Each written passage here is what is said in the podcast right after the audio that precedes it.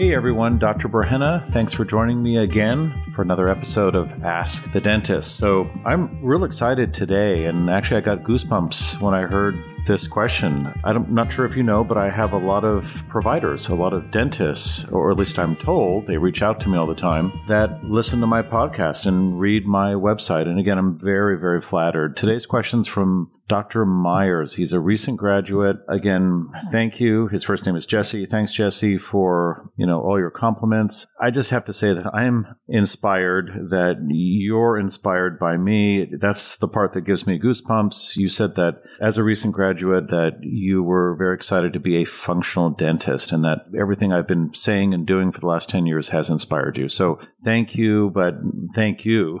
I am so excited that you agree and that you want to practice this way. I think you're really going to differentiate yourself as a dental provider. Most dentists won't be like you and think like you, at least not yet. And I think that's going to make you a very special dentist. And I think uh, patients are really going to seek you out. And I would encourage you to join our directory. We have over 150 functional dentists uh, worldwide on our directory. And uh, I'll talk more about that at the end of the podcast if you're interested in joining. So, Anyway, yes, I agree with you. The oral microbiome, it really, as you said, it gives you a richer and more comprehensive understanding of oral health. Absolutely. You are dead on.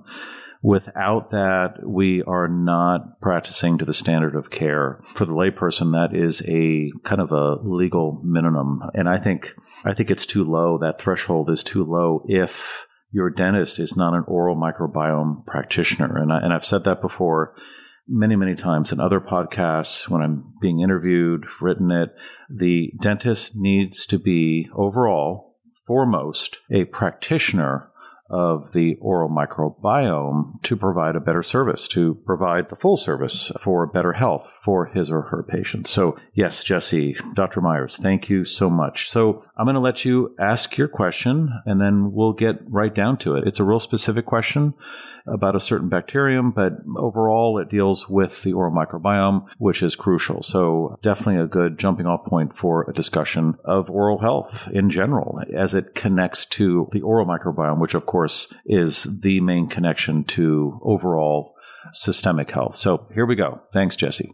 Hello, Dr. Burhenne. My name is Dr. Jesse Myers. I recently graduated as a doctor of dental medicine in May of 2021. First of all, I want to say thank you so much for all of the work that you've curated over the years. You've heavily influenced me to look into functional medicine and particularly look into oral microbiome science and how that pertains to our profession. As I learn more about the human microbiome, the science continues to paint a richer and comprehensive understanding of how these microorganisms determine our health. I was reading some literature recently published in the Journal of Dentistry comparing dental plaque samples of caries free to caries active Middle Eastern children using human oral microbe next generation sequencing. This is supposedly a more accurate technology for assessing microbe content in dental plaque in health and disease.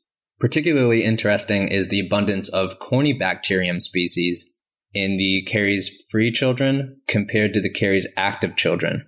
I was wondering if you could possibly touch on the importance of Corynebacterium madrigali, which is a commensal organism, in the development of healthy biofilms. Thank you so much for all your work.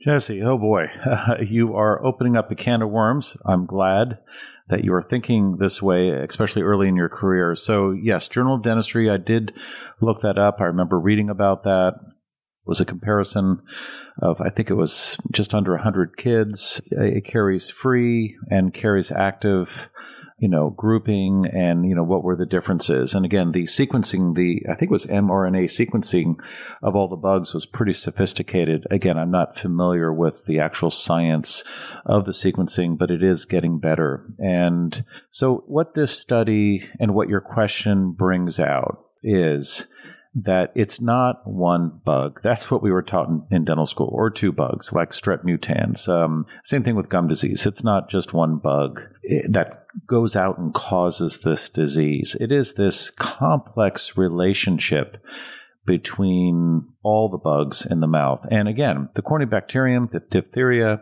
that's responsible for some pretty bad upper respiratory diseases, life threatening. And it's probably in all of our mouths, just like the Helicobacter pylori bug, which causes ulcers, and yeast cells that cause candidiasis. I mean, all these bugs are in our mouth. It's just how many there are in relationship to other bugs. That's the key. We've got 700 bugs so far. Uh, Strep mutans, the cavity bug, of course, is there. But when it becomes, when it goes from being a commensal bug, which is a friendly bug, to becoming pathogenic. In other words, maybe there's too many of those bugs.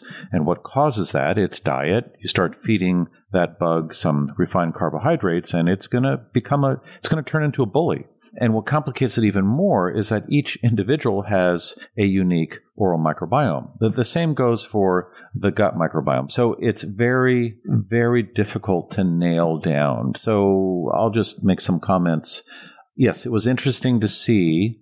This was an analysis at the species level. This study, species level, revealed a significantly higher relative numbers of all sorts of bugs. I can't even pronounce them but Prevotellus, you've heard that before, the strep mutans, there are a whole bunch of others. And these were in the caries active children, which makes you think, okay, you get you have these bugs, then you have cavities. Well, the bugs are there in the caries free, cavity free kids as well. Then you look at the Corynebacterium, whole bunch of others, different types of Corynebacterium. There was a Corynebacterium durum, and these were more abundant in the caries free group.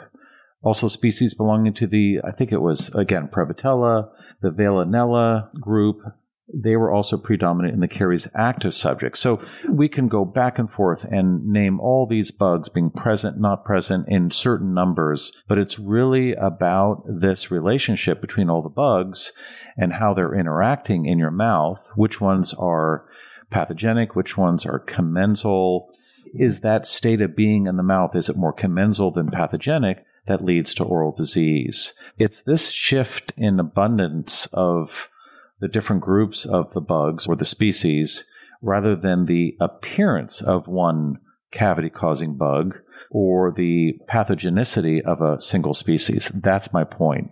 So, where does that leave us? Not in a great position because we don't understand it and we have no way of, we can measure the number of bugs and the different levels and the populations mostly. Again, there's pH and there are other factors as well.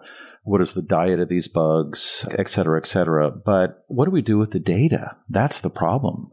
And what we really need, well, first of all, I would use, I remember in dental school, the twin, I think it's concordant studies where you study twins just to take away that difference in or that uniqueness of the oral microbiome, although there may be some differences between even identical twins because of the epigenetic factors. One may be mouth breathing, one twin may mouth breathe, the other one may not. They certainly have to live together. But anyway, the studies are, what I'm saying is the studies are also imperfect as well. But that kind of study may help to elucidate this fact that there are differences from person to person with the oral microbiome. What we need is dental microbiome researchers and degrees. We need a DDS dental microbiome degree to flesh all this information out. That's what's important. So I would encourage you and other dentists to keep reading this stuff because it really gives you an appreciation of the diversity that's needed. And it's all about the complexity of the oral microbiome that makes things work, but also probably makes things not work. I know that's a sounds like a cop out, but this is the problem. But at least we're having this conversation. At least we're talking about it. That's really, really important. We can't come out of dental school and say, okay, it's this bug. Let's kill it. Let's use Listerine. Let's use a strong disinfectant in the mouth, a mouthwash, and kill it and hope for the best results. We know that doesn't work and we know better. We need to appreciate the oral microbiome, what it is. I would, and, and you perhaps you have already, but I would read, and this goes also for patients, the layperson, as well as providers. I would read Cass Dooley Nelson's book on the oral microbiome. It's on my, I'll include a link to it. It's in my affiliate store.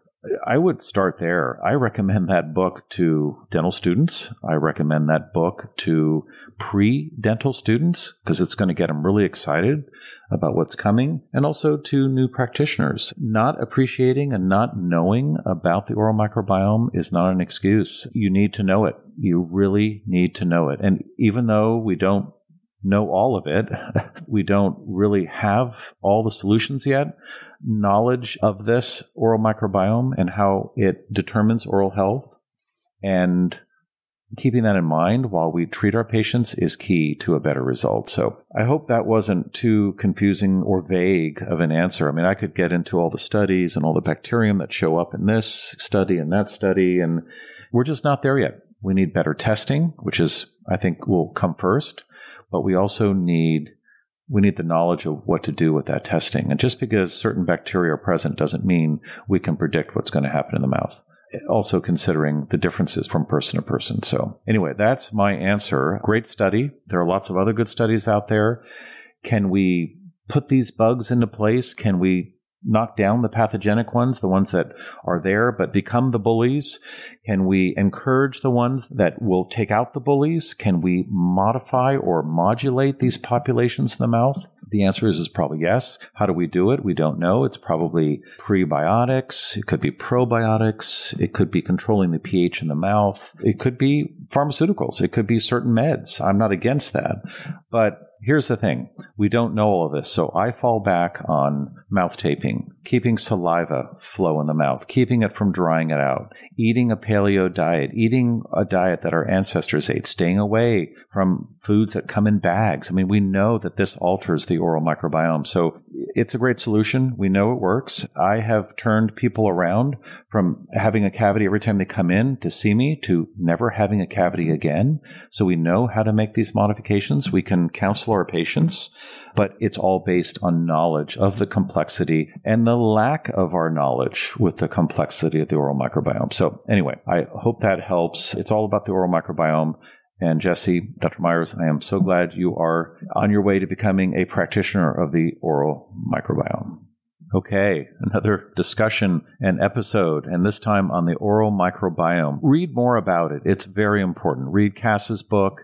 I'm going to include the link to the book. I'm also going to include a link to a little interview on the oral microbiome that I think we did seven, eight years ago on AskTheDentist.com. I was very proud of that because it really back then was something way out there. And I just like where the interview went. So I'll, I'll, include a link to that as well. Read about that. And again, if you find that your dentist isn't talking about the oral microbiome, you need to leave and find another dentist. You cannot practice dentistry without knowledge and respect for the oral microbiome. And I think you got an idea of how complicated it is by listening to my answer on Jesse's question. So, if you have any other questions about anything, anything to do with dentistry, even about the oral microbiome, go to askthedentist.com. My daughter and I have had that website up for about 10 years now, and we're very proud of it. And again, as I said earlier, a lot of practitioners look at it every day. And I'm in touch with a lot of practitioners on a daily basis. I call them, we do Zoom calls. We're even thinking about coming up with a functional curriculum, a functional dental curriculum. It's needed. There's a real need for that. And we do. We also have a directory of functionally minded dentists. And I mentioned that earlier as well. Go to askthedentist.com slash directory. Jesse, I would love to have you on the directory as well. Wherever you're practicing, we will send you patients that are asking questions about the oral microbiome. So that's the end of this episode. Thanks so much for listening. If you have any questions that you want me to answer on this podcast, I'm happy to do that. I read every single one. Go to speakpipe.com slash ask the dentist. Hope to hear your voice and look forward to answering your questions. Again, thanks for listening. See you at the next episode. Bye.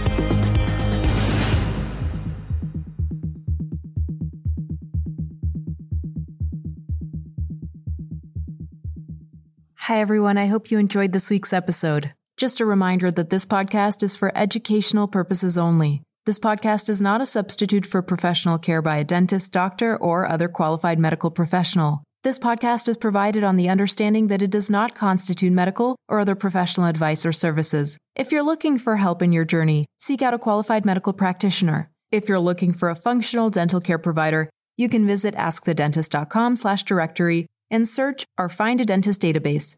It's important that you have someone in your corner who's trained, is a licensed healthcare practitioner, and can help you make changes, especially when it comes to your health.